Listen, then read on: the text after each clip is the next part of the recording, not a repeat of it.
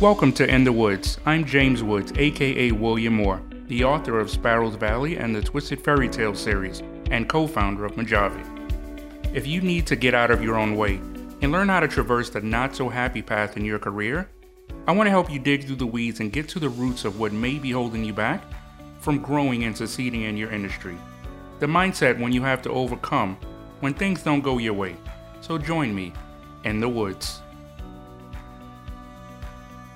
Welcome to In the Woods. I'm James Woods, aka William Moore, the author of Sparrows Valley and the Twisted Fairy Tale series, and co founder of Mojave. If you need to get out of your own way and learn how to traverse the not so happy path in your career, join me in the woods. So today I have a very special guest, Bruce Woodson, uh, founder and owner of Larchwood Capital Funding. Uh, he's been in the industry, especially in credit counseling, finance, helping people open their business for the past 30 years. This is a conversation that I think everyone needs to have. And with the current educational system and just the way things work, it's just one of those conversations that a lot of people don't have. And we kind of have to learn about these different topics through trial and error. And sometimes those errors that we do make can, can cause us, can cost us a lot of money and a lot of time, which we could save. It, it just helps if we have someone like Bruce who can kind of give that information, give you all those options that you have to help you in whatever goals that you're looking to achieve. So, one of the things I kind of wanted to start off you've been in the credit counseling for a while, you've been doing finance, you actually helped me with my finance and with my business. I wanted to ask you so, you've been doing this for 30 years. Was finance something that you initiate initially wanted to pursue, or was it something you kind of fell into over the time? Was this like a passion of yours, or how did you get into that that industry? That's a good question. I actually wanted to go into Wall Street out of high school. I was fascinated with the whole the whole thing. I remember going on the field trip and going to the stock market and just seeing all the noise and the people shouting. I loved it. And it was something I had wanted to do. But now, you know, coming from the, they're in the city, so to speak, being on Wall Street wasn't a popular choice for for a young black man at the time. I was actually discouraged by a lot of people saying that no one would listen to you. Who's going to listen to a 19 or 20 year old trying to tell them about interest rates and stocks and, and all these different things that go with that world? You might as well do something else. So I, I listened to that and ended up getting into the collection part of it because it was a part of the corporate world, but it wasn't exactly how I wanted it. To, you know, I wanted to start out. I wanted to be at in Wall Street with the expensive suits and driving the car. The, the whole, the whole. If you ever seen the the movie Wall Street, that whole part. That's what I wanted. Every single aspect of it. But it didn't turn out that way. So I found myself working in collections right from the beginning. At first, it was fascinating to me because I got a chance to to see these men making a lot of money and not really having to have the education or even the finesse that you would see in your normal corporate structure. And it was it was very good money for somebody from the streets. You didn't have to have a college degree at the time. You just had to know how to talk and kind of be aggressive and, and just go with the flow. So I ended up getting into it. I hated it from the outset, but I was caught up with the money. It you made great money, you get bonuses. You know, here it is a young kid, not even 25 years old, and I had disposable income, just do whatever I wanted, didn't have the responsibilities. Instead of taking advantage of the lessons in credit, I used it as a way to get a, get away from it. I didn't have good credit for a long time because I knew how to work around it because I was in the industry.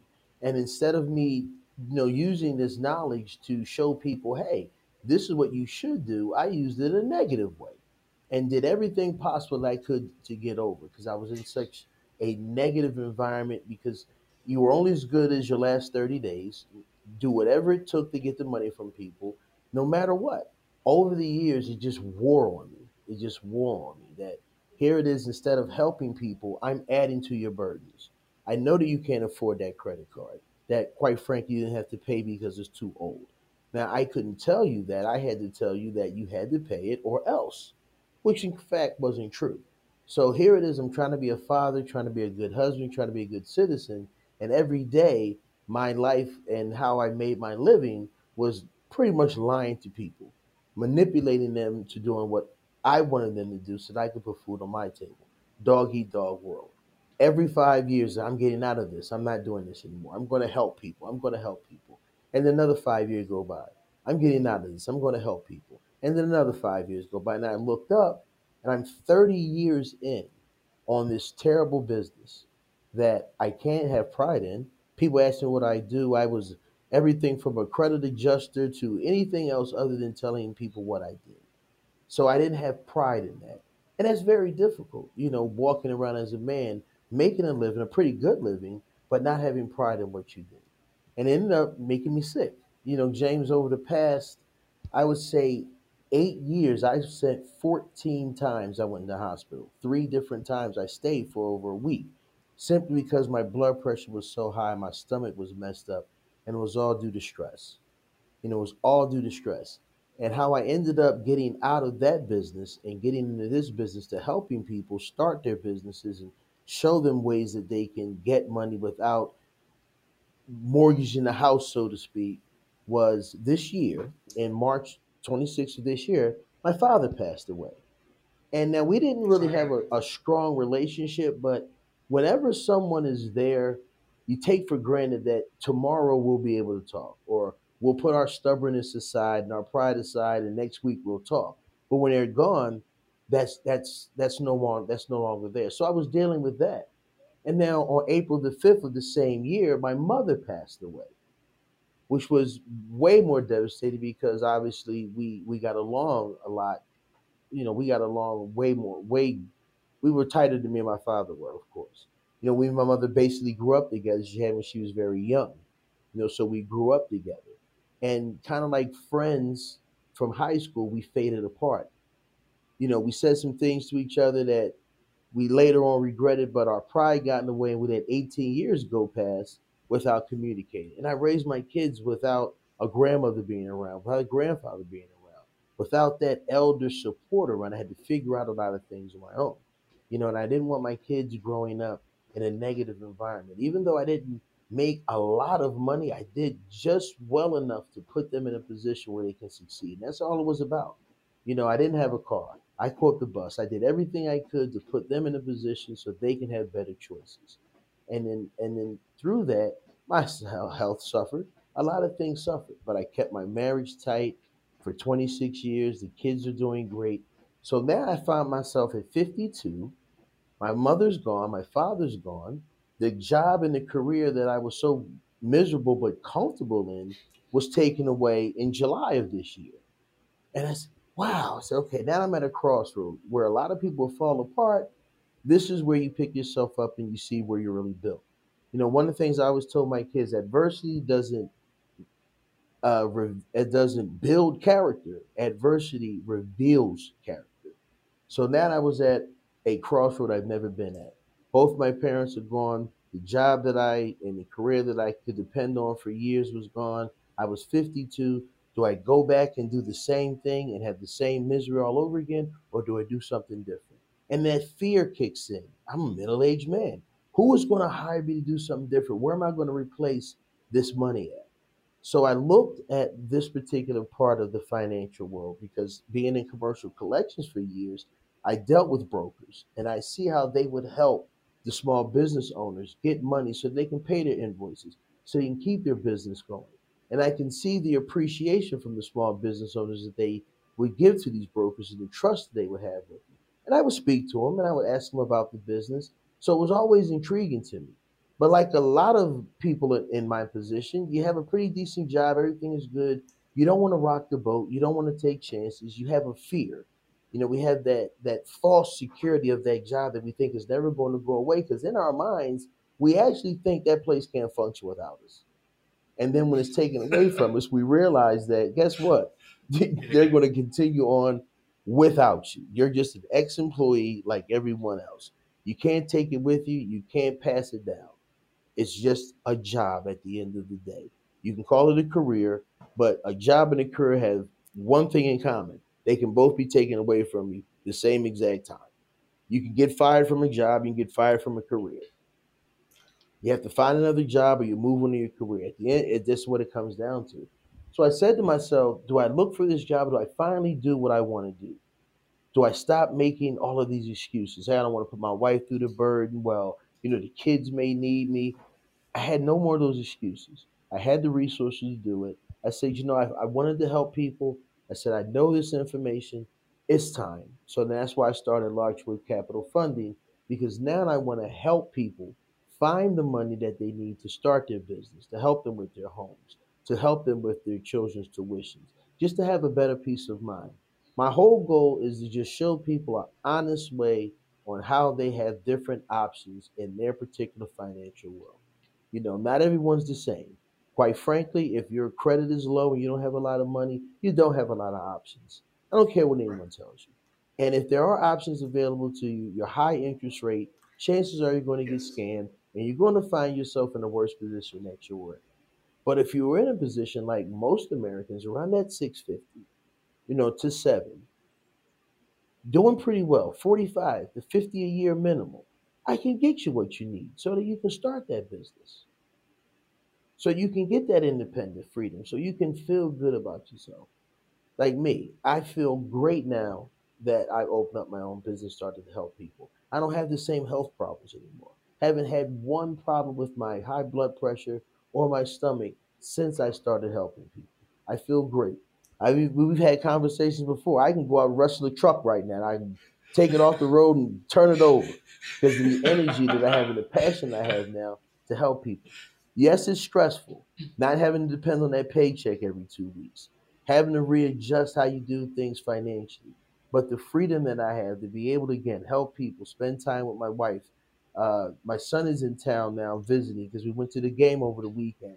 I was able to take some time and spend time with him.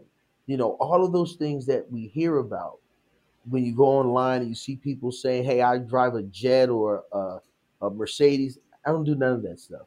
I just enjoy the freedom of being able to make a living helping people and not have to go sit in an office every day dying the way that I was. And that's why I encourage a lot of people. Most of the people that I run across now are people who want to start a business. You know, and the hardest part about that is bringing them down to reality. You know, no bank is going to give you a half a million dollars to start your Amazon online store. It's just not going to happen. But there are lenders out there who will give you just what you need to get yourself started based on your own personal credit and personal responsibilities.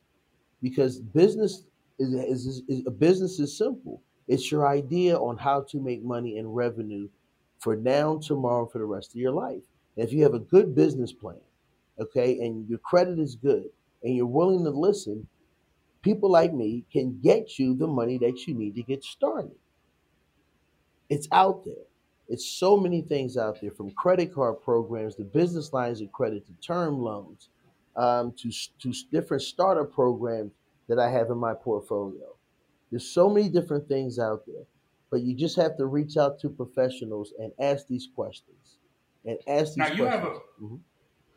now you have a, a very uh, high moral compass, which I definitely respect. Where you know there was a lot of stress you were going on because in the back of your mind, you was like, this isn't what I wanted to do. And you eventually ended up deciding to do your own business. Mm-hmm. Now, you brought up a very good point in regards to like the stress of not having the, the, the paycheck every two months, I mean, that every two weeks. How did you develop uh, the risk tolerance? Uh, how did you develop kind of like that mindset of I can do this?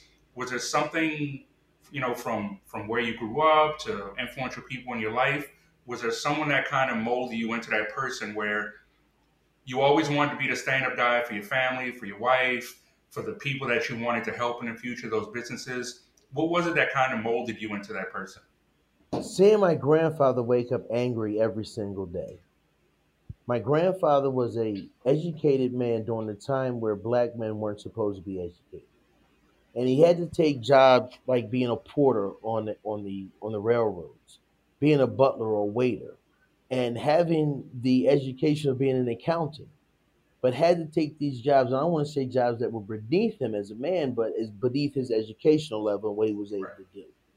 And so I wondered why he was so angry every single day. And he was in, he ended up having some success. And I asked him one day, I was around 15. I said, Pop, why are you angry every single day?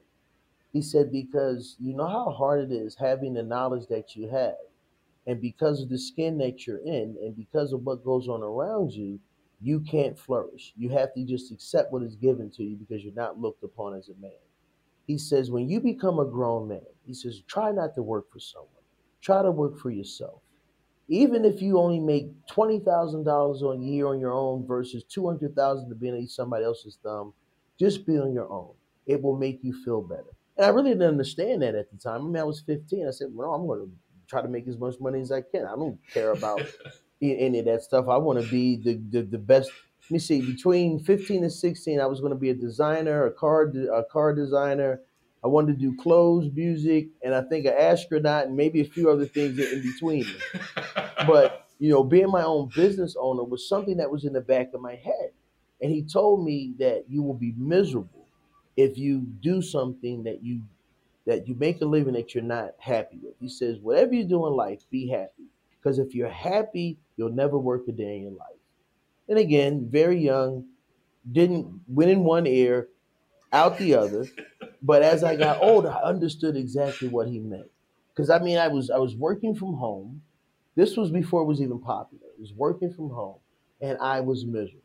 All I did all day was sit in front of a computer and monitor other reps and see what they were doing it was one of the most miserable times in my life. And as my kids would go out to school, I would see them as they would go out to school, and I would look at them every day and I would beg them, whatever you do, do something that's going to make you happy. Don't chase the money. Don't chase the title. Whatever it is. If cleaning up behind somebody makes you happy, then be happy. It's all about being happy. And so I, I, I preach this, but I never practice it until I just got to the age of 52, and I said, you know what? What else do I have to lose? The eh, all the kids are grown and successful. You know, the marriage is successful. I should be happy. Why am I miserable? And it came down to just working for someone, not being happy. So I decided to be happy, and I'm glad that I did. And I encourage anyone, whether it's in the finance business, whether it's it's selling something online, whether you just want to start on the side, if you have it in you, do it because I, I, the, the feeling is something I can't describe to you. You know, it, it it's it's just just a new energy. You know, it's it's not looking the same. It's walking different. It's talking different. You know, you respect yourself more, and the respect comes to you. And since I started my own business, I've been able to meet people like James and other people that I can learn from, and I'm, I'm growing with, and it's amazing. It's amazing. So I would encourage anyone if you're not happy with what you're doing, have faith in yourself and get something done, especially if you have the support factor around you. Don't do what I did. Don't use the excuses. Don't use the excuses. Use don't use those excuses to fail. Use them as reasons to make it. And that's guess where I'm getting at. Don't stand in your own way. Because I found myself just being in my own way, James. I was in my own way. It was I was the only person that was keeping me from doing what I wanted to do. So I got out I of my own. Of, I think that's one of the major issues a lot of people have is getting out of their own way, not believing they can do it. Some people don't have uh, that support structure, and I tell everyone having your own business isn't for everyone, but you should at least give it a try. It's not for everyone. You don't. You won't. You won't know if it's not for you if Unless you don't you give it a try. And even and, and, and, I don't want to discourage anyone from I don't want people, hey, quit your job today, cash in your 401k and start a business. No, I'm not suggesting that at all. But if you Please have don't. it in you, if you have the idea, if you feel that it can work and you have the faith in yourself, reach out to someone like myself. Look at what your options are financially. See what you're able to get. Go to your bank. See, let them say no, because they will say no all the time. But you can come to someone like me we can sit down with you and say, look, here's your options. This is what you can do. And you can decide from there. You know, because again, there's so much information out there about your credit, about finances, how to start a business. There are franchise businesses out there that you can get, and there are companies and lenders that will give you the financing simply because you want to start a franchise. You know, there's there's information about franchise. Now, I'm not an expert on franchises, but I do know because I have lenders in my portfolio that have told me that we do give people money if they want to open up certain franchises because they base a lot of the credibility on the end user, which is the franchise. You know, Right. going to throw them out there. I don't have anything to do with them. I don't get paid for saying this, but it's just the first thing came to my mind. I saw a commercial about 50 minutes, about an hour ago. It was Subway. So Subway is a pretty known brand. So if you wanted to open up a Subway franchise and you had the, the requirements for Subway, there's a very good chance that a lender will give you the money because you're getting a Subway franchise. They have a record of success.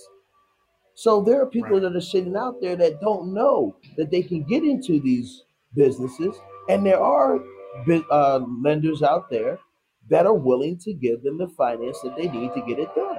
So one of the questions I, I wanted to give you, you're in a career. I honestly don't know too many people in the credit side. I was actually a credit counselor for a little while back in the day, uh, and in regards to the financing and the different options, I am totally in the dark. What advice could you give someone that may be interested in getting into that field or into that career or that path? What advice would you give them if they wanted to, to, to, to go to go that route? Study your loan, study, know the product, understand your client. If you're going to speak to someone who's a landscaper, understand what their needs are, understand what their equipment would cost, understand what they have to do to get contracts, be able to tell them more than I can just get you funding. Be able to tell them this certain machinery, hey, did you know that you can get funding off of this particular machine? And you can use this machine, this piece of equipment to leverage to get other equipment. Know, sit them down. Do you know that there are lenders that because you've been in business for years, a landscaper, that is willing to give you money to expand your business? And it's, it's just about information. I would tell anybody that wants to get into the finance business, learn as much as you can about the loans, about the products. Try to get a good relationship with your lenders. You know, be very transparent and be honest with people. You don't have to be greedy in this business to make money. There are 30 million small businesses out there. And according to the Small Business Association, there's going to be about a 3 to 5% growth over the next 3 to 5 years. So there's plenty out there. So the the tactics of of upfront hidden fees, charging people exuberant uh, advisory fees is, is is not necessary.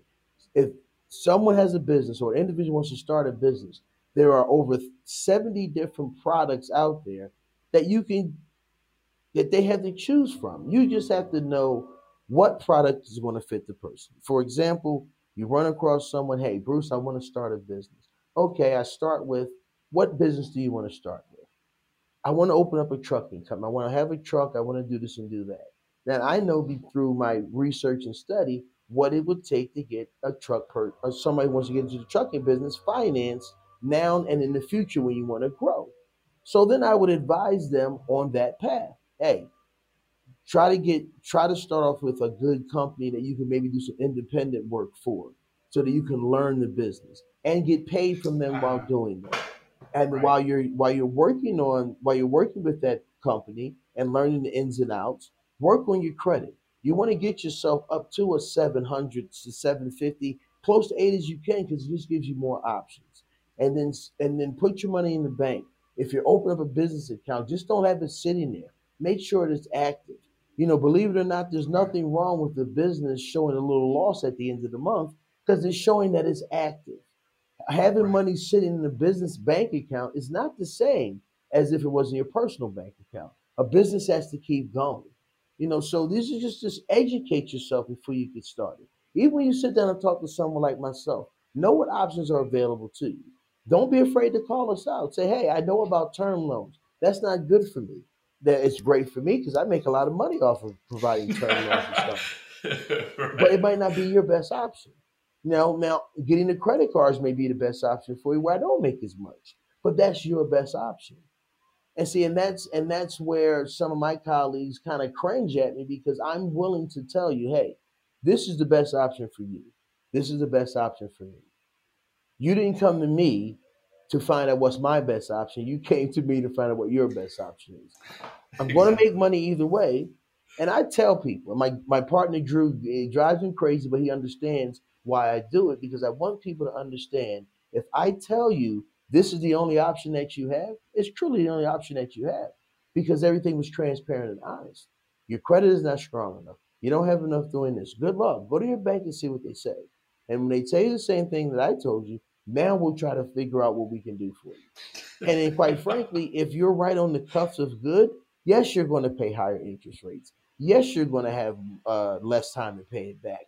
No, you're not going to get the amount of money that someone with a better credit rating will be. You're going to have to jump through a whole bunch of hoops. It's going to suck, but that's the penalty for not having the credit needed to get to the, the point where you can get the hundred thousand dollars in interest-free credit cards or the term loans for hundred thousand dollars or get up to five hundred thousand dollars in funding like some people can get if there's personal credit and the way that they're going to operate their business is all on point. You know, I have software that I bought that I can sit down with someone and tell them everything that they need to do to get to a certain level of funding. Now that may take a month, it may take several years, but I can at least you can at least walk away after speaking with me knowing that these are what my options are now, tomorrow, and in the future. And that's what you have to understand in this business. Don't need to be greedy. It's a lot of business out there. Know your product and know your and know your clientele and market yourself accordingly. Now, you were saying uh, in regards to people going out and getting their own, doing their own research to learn about term loans and credit and what might be the best option for them. What are some of those resources uh, that might have helped you in learning? Because you were saying there were 70 products and there's all these different options in your portfolio that you've learned over the years. I know things could possibly change over time. How do you kind of keep up to date with, with what's the, the going way of doing things or what are the best options or how do you stay how do you make sure that your information is always up to date and the best for your clients and for someone who just wants to get that information for themselves social media um, things like linkedin and facebook. When i first embarked on this business venture i had the old school kind of the wolf on wall street mentality. I have to get a bunch of people give them a list of businesses and just have them calling every day all day to try to close deals. But through my research and through the training and, and reaching out to different lenders and building relationships with them, I learned that that's not the way of doing things now. You know, the pandemic has changed the way businesses operate, the way they communicate. You know, me and you are, are miles away from each other having this conversation when 10 years ago right. we'd have been sitting in the same studio having a conversation. So right. you have to understand how social media works and how LinkedIn works. And you have to be honest and transparent because social media exposes you. And so what I had to learn was to have the right LinkedIn page, you know, have the website. Don't try to hide anything. Be more personable with people. Don't be afraid to to talk to people for free because you're going to give a lot of free information out because people are going to want to pick your brains. And you know, one of my faults is I love talking with people, but if I have to talk to someone to get them to understand what I can do for them, then that's all a part of it. You know, you have to like people as well when, you, when you're doing things like this but it's all through social media and the internet. You can Google right now how do SBA loans work, and they'll give you a bunch of information on how SBA loans work. And here's the thing, James. I also tell people this: you can also Google how a transmission works. now, after you Google how a transmission works, I want you to get some tools, and I want you to go out to your car, and I want you to take your transmission apart, and I want you to put it back together. Not gonna work out. It's not gonna work. It's so you need somebody who knows how to work on a transmission to really get it to work. Reading it, you can understand what he's doing, but it's one of those things where you have to be in the trenches to re- to really understand. You know, so that's why I don't have any problem with telling people do the research because I know that they'll do the research, but you can't find the ins and outs. You can't find the 30 years of experience. You can't find the you can't Google speaking to over a million people over 30 years and understanding their needs and their desires and how they failed in business, how they succeeded in business, what mistakes did they make, what what didn't they do, what they could have done differently. You know, that's 30 years. There's no website for that. You know, so it's just about experience. So that's why I'm confident when I tell someone, hey, do your research, know what I'm going to do for you, and then allow me to do it. That way it can be done right. Allow the experience to to the experience will beat the education. You know, it's it's I'm a firm believer in that. You can go to school for 10 years and have a PhD in just about everything. It won't beat 10 years of being in the trenches, being in the field, Right. dealing with the people. It's a difference between a practitioner and an educator. You know, practitioners can can give you the ins and outs. The educators can educate the educators educate the practitioners. That's what it comes down to. But you have to be in the trenches to know. Now you said you've you know you've spoken to a million people. You've you've been in it for thirty years. Mhm. Now that's your personal experience. But when you first started, you didn't have that experience. You didn't have uh, those the, all those different people that you spoke No. to, all the different personalities, all the different. Were there people who were truly influential to you, or were there mentors, or was there someone who kind of took you under their wing, or maybe it was just someone that you heard or knew of that might have that you might have been learning from? Are there some Absolutely. people out And there that actually help you? Absolutely. Um, the gentleman's name was Reggie Williams. Rest in peace. He he he passed away almost uh it's almost for 15 years now.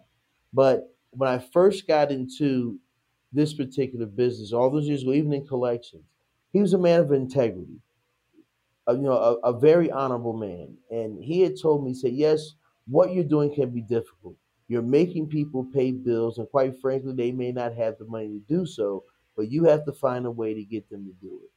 He said he was able to sleep at night because he always understood that you have to try to help people no matter what.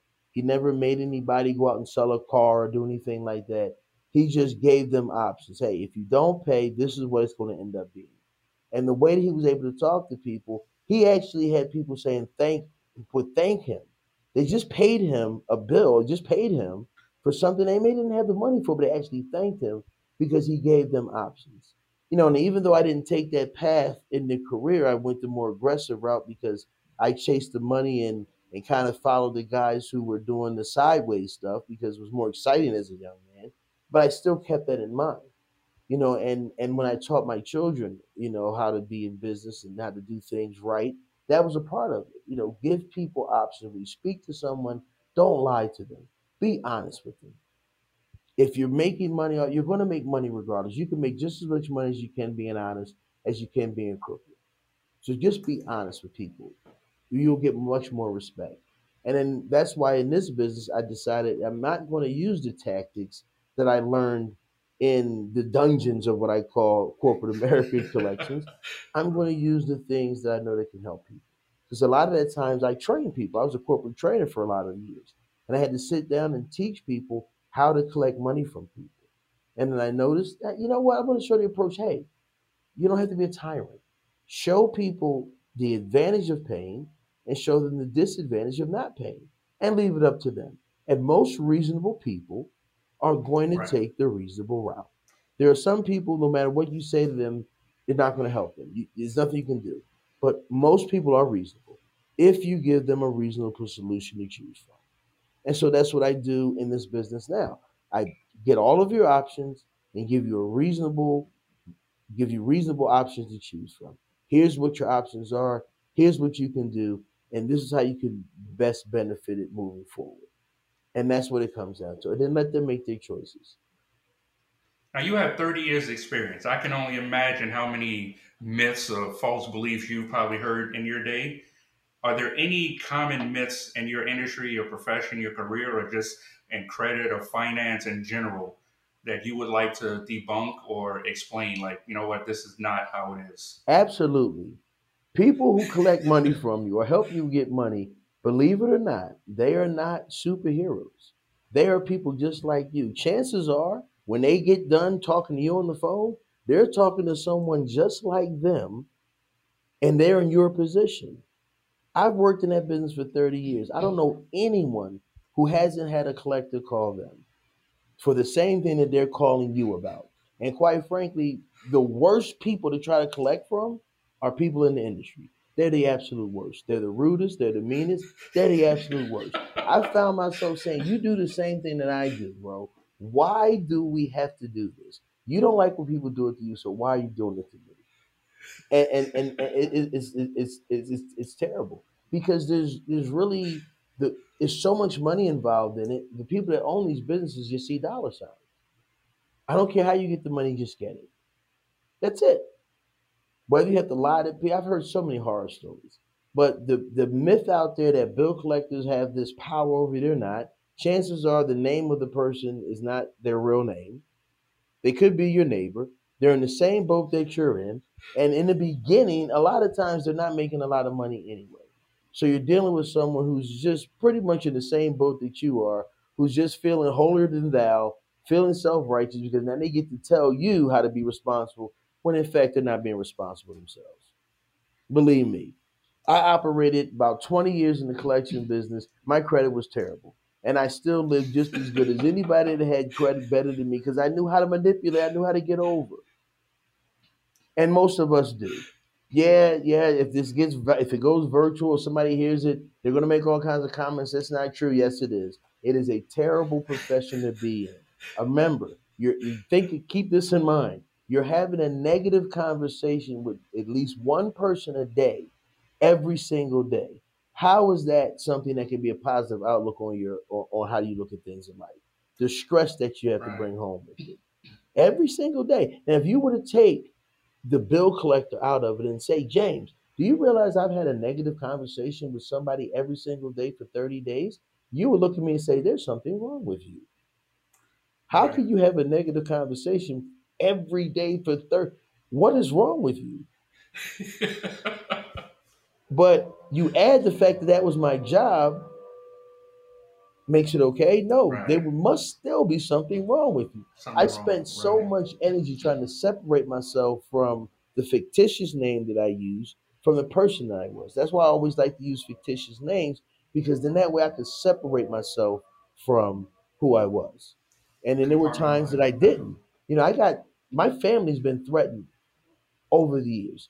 I had a guy tell me he wished that I came home and my family was all dead.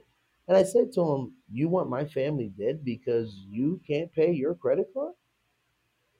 I said, Wow. I mean, I came out all professionalism, I said, Wow. I said, I really think about what you said to me.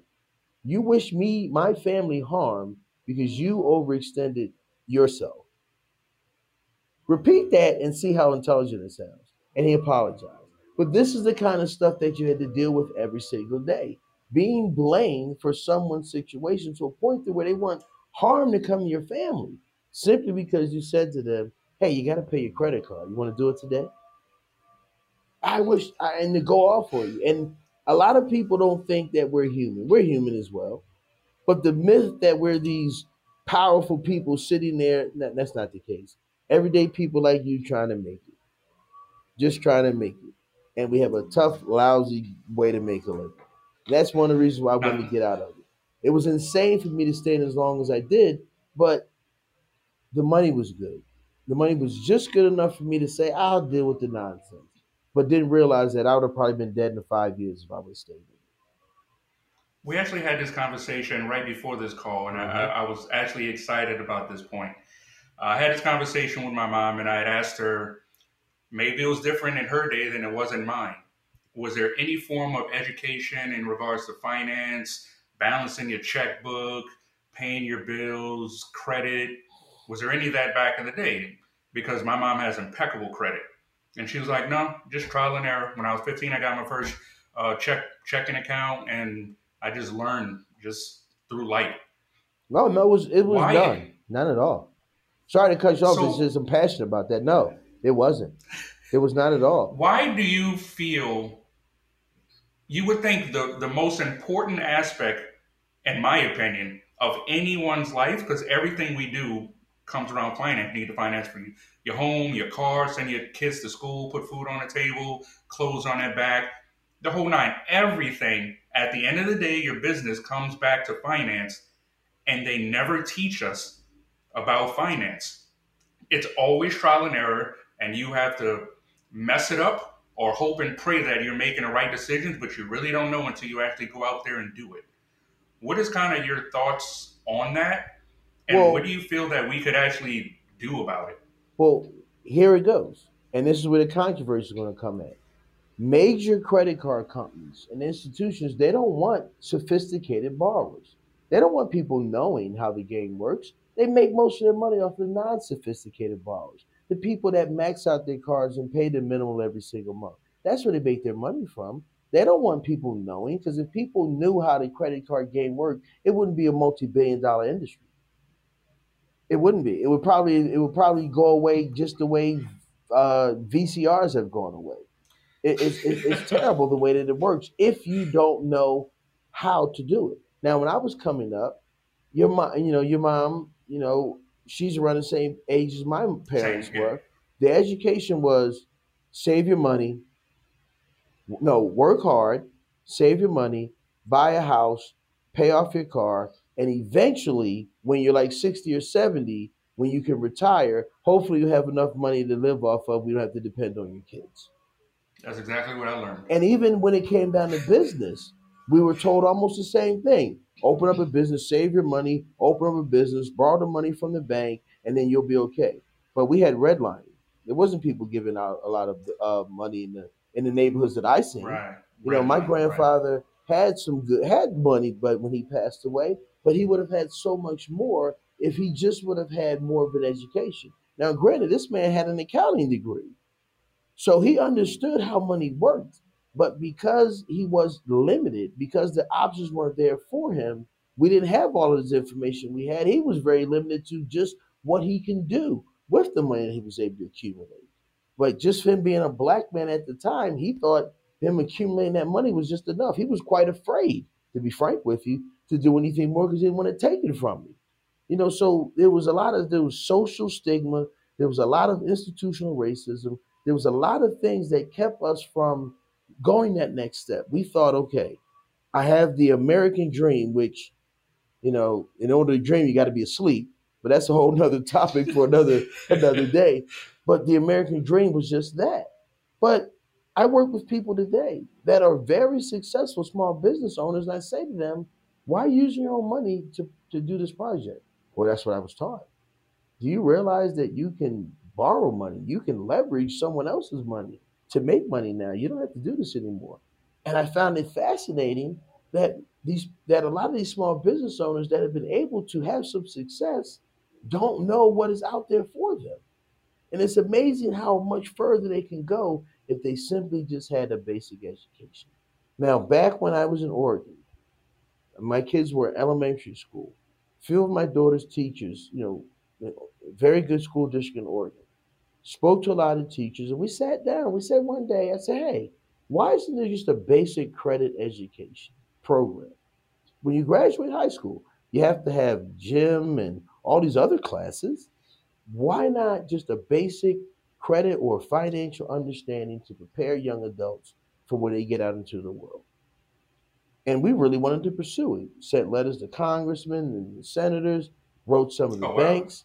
Now, you know, I don't want to get sued. I'm not going to mention the bank, but we got a response from a bank that said we don't want sophisticated borrowers. Sophisticated borrowers basically hurt our bottom line. It's the non-sophisticated. the bank literally you Literally, yes, literally. We don't like sophisticated borrowers. We like non-sophisticated borrowers because that's what we make our most money off of. Not to be too dramatic, but that was that was disturbing to me. Because here it is, I'm trying to teach my kids how to be financially responsible and not make the same mistakes that I made. And there's no education there for them, or and no one's even supporting any type of education for that. And then what we have in, in and now we have people that know this and they go online, they open up these these credit schools and these education, they charge people so much money. And a lot of this information they can just get for free if they simply took the time to pursue it themselves. You know, and and it, it's it's it's just sad. But what would a basic credit and financial education do for a high school kid? coming out of school say, you know what? Rather than spend $140,000 in student loans, I'm going to take my money that I saved and I'm going to open up my own business because now I know what it takes to start my own business. You know, we have parents that will co-sign for $100,000 student loans, but did you know that you can co-sign for your kid to get $50,000 and let them open up their own business and let them pursue that life versus giving away their their wealth to a college? especially a lot of us that come from a middle class environment. Most of us start out middle class, we end up middle class. Lower middle class, middle, middle, upper middle, but we stay in the middle class. And a lot of that is because we don't have the basic education to go to the next level. One thing my grandfather taught me was the most influential person in my life is when you're the most successful person in a room, get to the next room. Next. Because Yes. you'll find yourself being the one that people are feeding off of. You have nothing to grow off of, and then you'll find yourself the most successful person in the room to the least most the least successful person in that room because you didn't grow you didn't look at your options you didn't challenge yourself to go into the next room and then that's what a lot of us do. We, we get the good credit. We be able we're able to buy our homes. We do the refinance. We do all the traditional things but then we find ourselves when we're ready to retire that we can't. And so now instead of retiring at 62 or 65 we're at 70 because the traditional way of doing things is not geared up for you to be overly successful. It's geared up for you to feed the system, play your part, and do your role, work till you die, and then move on. It's a reality. If you had to give, opinion. if you had to give someone advice, what are some of the, the basic topics or basic things about finance you feel everyone needs to know? Know your lane. Don't allow your dreams to get in the way of reality. Understand, get in where you fit in, like a street term. If you are someone who makes about fifty or sixty thousand dollars a year, look at the options that are there for your lane. Like I just said, there are many options for people that make fifty or sixty thousand dollars a year to where they can make extra money, to where they can start a business, to where they can turn that fifty, sixty thousand dollars a year income into a way that they can invest in the stocks, a way that they can buy a home. Just have to know. Don't pursue things that are too high. Don't go look at Warren Buffett and say, I'm going to do what Warren Buffett does. Well, that's a good idea, but Warren Buffett can take $500 million and invest in something. Your $5 investment is not going to do the same as his $500,000 investment. So Right. the basic thing is know what you can do, know your lane. And then once you know your lane, then you can start moving over because I'm going to master that. Okay, I'm a middle class person. I make fifty thousand dollars a year. What can I do to increase that? Let's start with that first. Okay, I can make my credit better, so I'll, I'll do the necessary assessment of my credit better. Instead of blowing all my disposable income, I'll save maybe ten or fifteen percent of that over a period of time. Have a plan. Right. You know, the great Herm Edwards once said, a, a, a goal without a plan is just a wish. Wish, yep. So have a plan and stick to your plan. And I think that was one of the mistakes that I made over the years was I was able to put great plans together. I put plans together for people that took my plan and was way more successful than I was. So I had to look at myself like, wait a second. What, what are you doing? You're giving people all these great ideas and they're running with it. You're still sitting there. So I had to realize, oh, I'm that guy. Those that do, do. Those that can't teach. I just happen to be able to teach Yes. very well. So that I had to find a way that I can teach and, and not be a poor teacher at the same token. But you know, so stick to the plan, no matter what. Stick to your plan. But it just that- really that comes to knowing back to that. You It all come back to that practitioner and educator. That's Mhm. definitely a, a major part of, of access to seating. You know, and that's now, this is kind of where. I, I Mhm. say it again. I'm sorry, a little delay in the phone. I think that's the, the key is knowing your lane and, and taking it from there. And if you don't like the lane that you're in, do the steps that needs to be done to get out of that lane. Exactly. That's where it To move up. Now, this is kind of where I like to switch things up a little bit. Okay. If you and I were to switch places, and you were the interviewee, and I, you were the interviewer, and I was the interviewee, Mhm. is there a question that you would have liked me to ask you that you've always wanted to speak about or answer, or is there a question that you would have liked to ask me? Well, that's good. Um, what I would ask are what are some of the the do's and the don'ts when you're looking to get into starting a business? Because I find myself it seems like people who are wanting to start businesses are more are, are, are attracted to me more so than ones that are more established. So I had to figure out the best way to advise these people because I'm in the same boat. And one of the things, there's three important things when you first start a business. Have a business plan, you know, a three to five year plan as to what you want to do. think of several different streams of reasonable income that can be generated from your plan. Because with that solid business plan, and then with your credit being in those numbers that we talked about, having that solid, that gives you a whole nother option. It not only does it put you in a better position financially as far as your interest rates, insurance, and all that, but now if you have that job and you have that solid credit and you put that solid business plan together, then you put yourself in a position to get funded. And that way you can live your dreams to work for yourself or to enhance your lifestyle. But it really all comes down to just knowing what your options are, figuring out what lane you're in, and financing your particular lifestyle. This it comes down to learn how to finance your lifestyle. If you want to be rich, okay, then you have to do what it takes to get rich. But if you want to be comfortable, which is a far easier goal to achieve, figure out how to be comfortable. Most of us don't realize how closer we are to comfortable than how far we are away from rich. Let's get comfortable first. Because that com- middle class and actual comfort is not that far away. A couple of small adjustments can make you comfortable. Even if you want to open up a side business to go along with your career that gives you that comfort, that's an easier goal than to opening up a business and throwing everything into it. Understanding your lane and taking small steps. Me, when I first opened this business, the first thing came to my mind was what it was going to be in 10 years. And I had to stop that thought and say, wait a second, I have to plan for what I'm going to do in 10 days.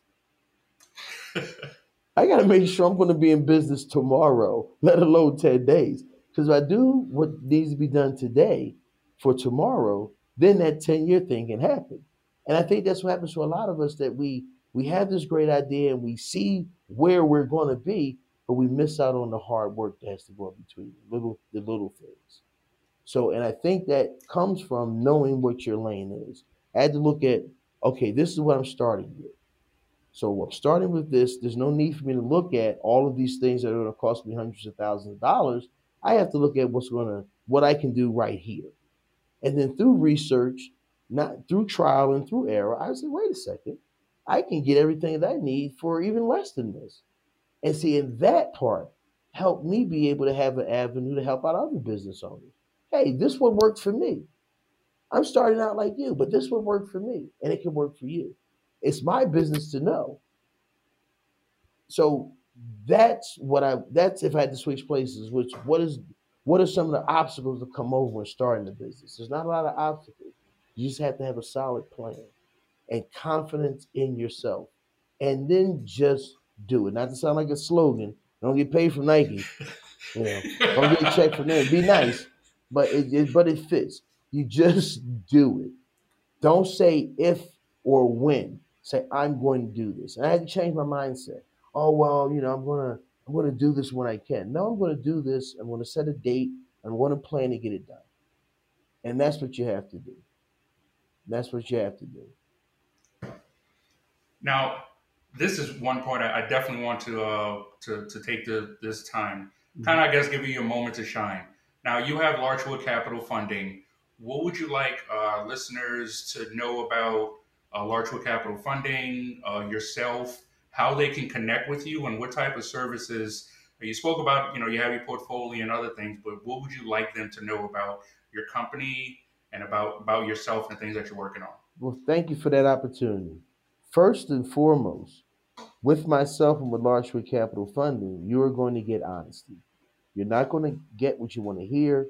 You're going to get our honest professional opinion on what your options are and then we're going to do everything we can to get you the funding that you need. We also provide different business services. I also do personal advising.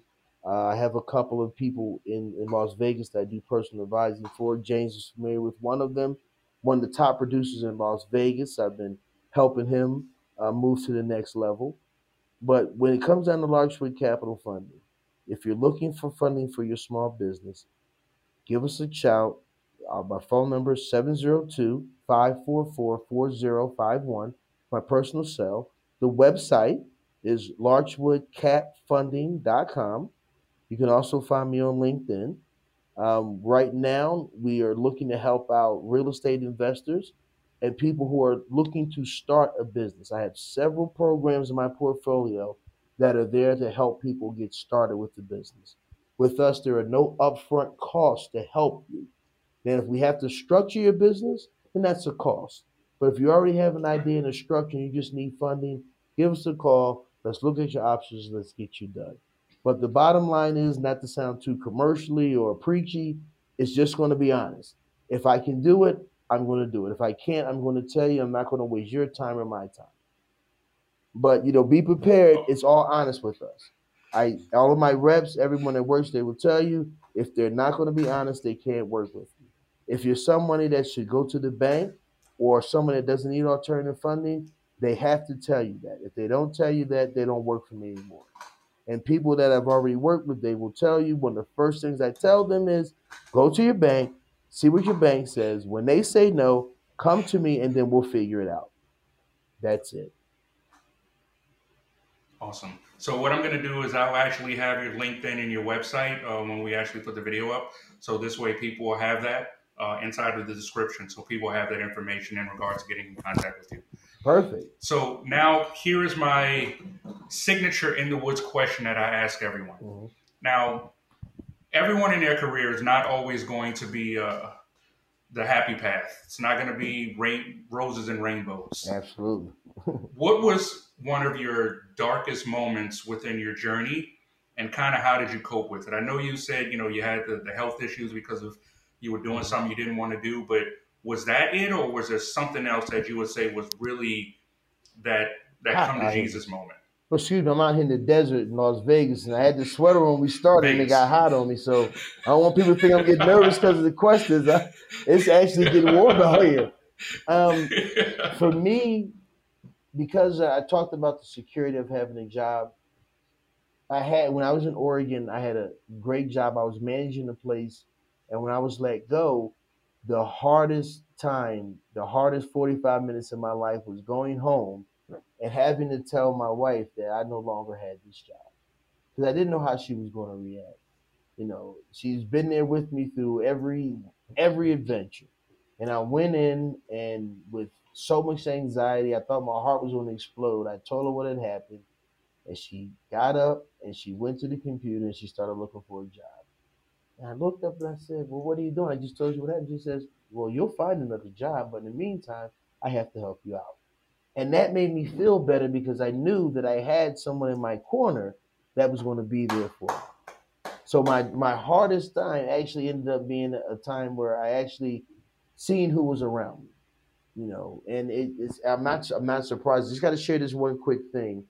When we first got there, my grandfather had taught me when it's nice outside, everyone's willing to be outside to play with you. Everyone's nice. Cook out, everyone's having a good time. See who's willing to stand outside in the rain with you. That's who you'll measure who has your back. So I remember when we first started dating, I said, get dressed, you know, got dressed up nice and I took her out and it was raining. And I went by a park. I just got out of the park. I sat out on the bench, pouring down rain, just to see what she was going to do. And she came and she said, Are you all right? I said, Yeah, I just wanted to sit out here in the rain. So she sat with me, didn't say anything. So about five minutes later, got back in the car. I knew I had to get her hair done because you ain't gonna mess a black woman's hair up and not get her hair done. But she deserved it. So and she said, What was that for? I said, You know, babe, everyone will stand outside with you when it's nice. I just want to see if you would stand out with me when it rains. Because I plan on being something more than just working for somebody my entire life.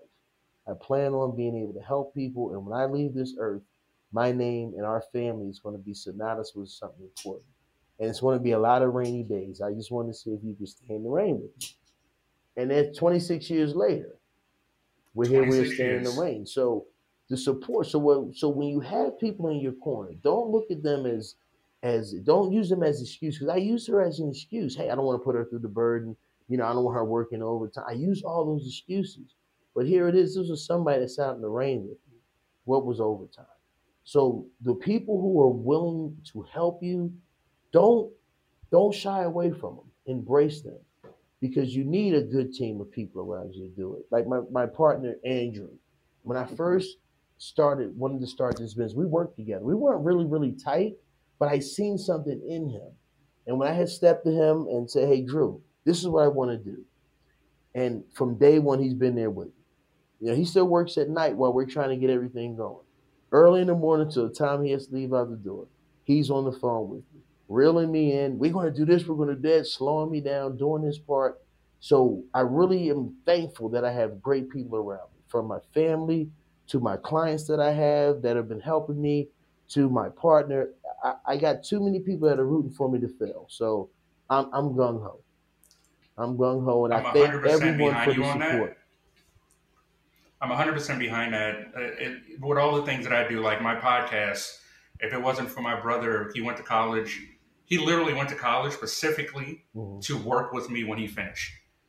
He, he received a, a double bachelor's, uh, one in graphic design and one in new media, and a minor in game design Mhm. in four years, which basically meant he never took a summer off. He literally went to school literally year round, so he year round so he could get it over with for four years.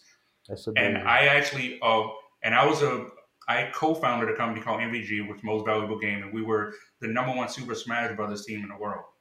So he went to college and got a minor in game design, so he'd have a better idea of what I do, and just you know, he he was also in the gaming thing, so he did it for himself also. But a small piece of that was basically looking out for our family business and our future. So there, there, I truly don't believe anyone in this world succeeds on their own. If you can succeed on your own, then the goal really wasn't that big. Absolutely. You need a team of people around you to truly, because there are going to be times when you don't want to do it, and you need that guy to kick you in the butt and be like, "Come on, man, we got work to do." And I got to tell you, I was absolutely nervous. This is the first time I've ever done anything like this. Said, what am I going to say? How am I going to be? I said, you know, if my whole thing is about honesty and transparency, I'm just going to be myself. But I got to say, you've made this a very easy experience. I encourage anyone that you reach out to to come on and speak with you.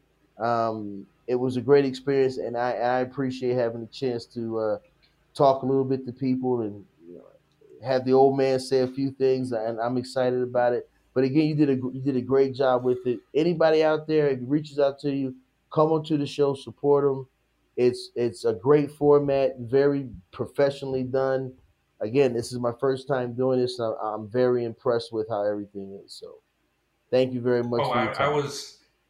You're welcome, and I was very happy that that you said when I asked you to come on the show. I was like, man, I I, I need someone like you. I said this is the one industry that everyone wants to know and no one knows yeah, do, no yeah, one do knows the for research. themselves. Do the research. how to get into it. I was like, you're a guru. I'm sorry, you're 30 years in any industry, you're the man. First off, because you survived that long, you supported your, your your kids, your family. I mean, I've met your daughter, and she's doing great things with her book and the writing. Thank you very much. And you, you can tell that they definitely had a very strong foundation. And Not to put her uh, Aris out there, Oh, but this was one of the things that really struck me. Um, that I really had a lot of respect for you.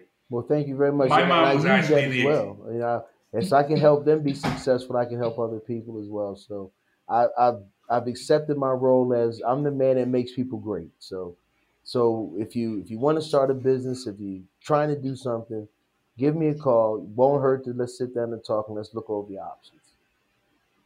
And that goes for anybody. My phone's always open. But try not to call me past 10 o'clock. I'm an old man. I'm, I'm in bed. So try to keep it to business hours or send me a text and I'll get back to you as soon as I can. And keep in mind that he's uh, West Coast, so if you're on East Coast, those three hours make make Yes, does make a difference. Yes. what, yes. what, what kind of benefit. So ten for him for, for us on the East Coast might not be so bad. Just keep that in Now mind. I'm up early, you know. Like I said, I'm an old man. I'm up early, but you know, at least give me till after nine. That's like, it's give me, give me nine And, o'clock. and the last the last thing I would say was one of the things my, my mom did the same thing, and I saw that uh, with you was my mom has always been hundred percent behind me. Anything that I wanted to do, I went to college because for electrical engineering because someone said I was good at math and science.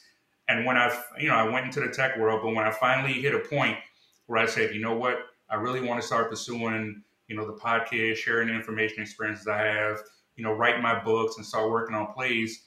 My mom was, if that's what you want to do, go for it. I'm 100% behind you. So when I had a conversation with you and you were explaining the same thing about your daughter Reese and, and her book, actually, this was another book that she had, uh, Aging uh, Storm uh, Clouds. I actually just purchased, just came in the mail the other day. And when you told me that she told you, you know, this isn't what I really wanted to, I wanted to pursue writing, and you were 100% behind her.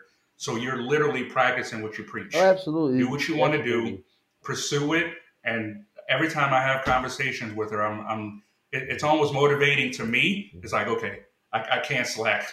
I said yeah. she's working on her her next book. I'm working on my next book. I said let's let's keep making these these moves. Yeah, she, she's relentless. I can remember her calling me from school saying, "Dad, I don't want to do this. I want to write." I said, "Give me 20 minutes." I hung up the phone. I got online. I got her a plane ticket. Said, "Come home and write." You know, it was you have to support. Yes, I would have loved to brag about having a daughter that was adopted. But I'm more happy to brag about a daughter that's happy. I wouldn't want a miserable doctor. Absolutely. I'd rather have a happy writer, and she's relentless. She's been writing pretty much every day since she was 12. And she always reminds me she's a better writer than me. And I was like, well, I would hope so because I don't have money for a profession. You better be better than me.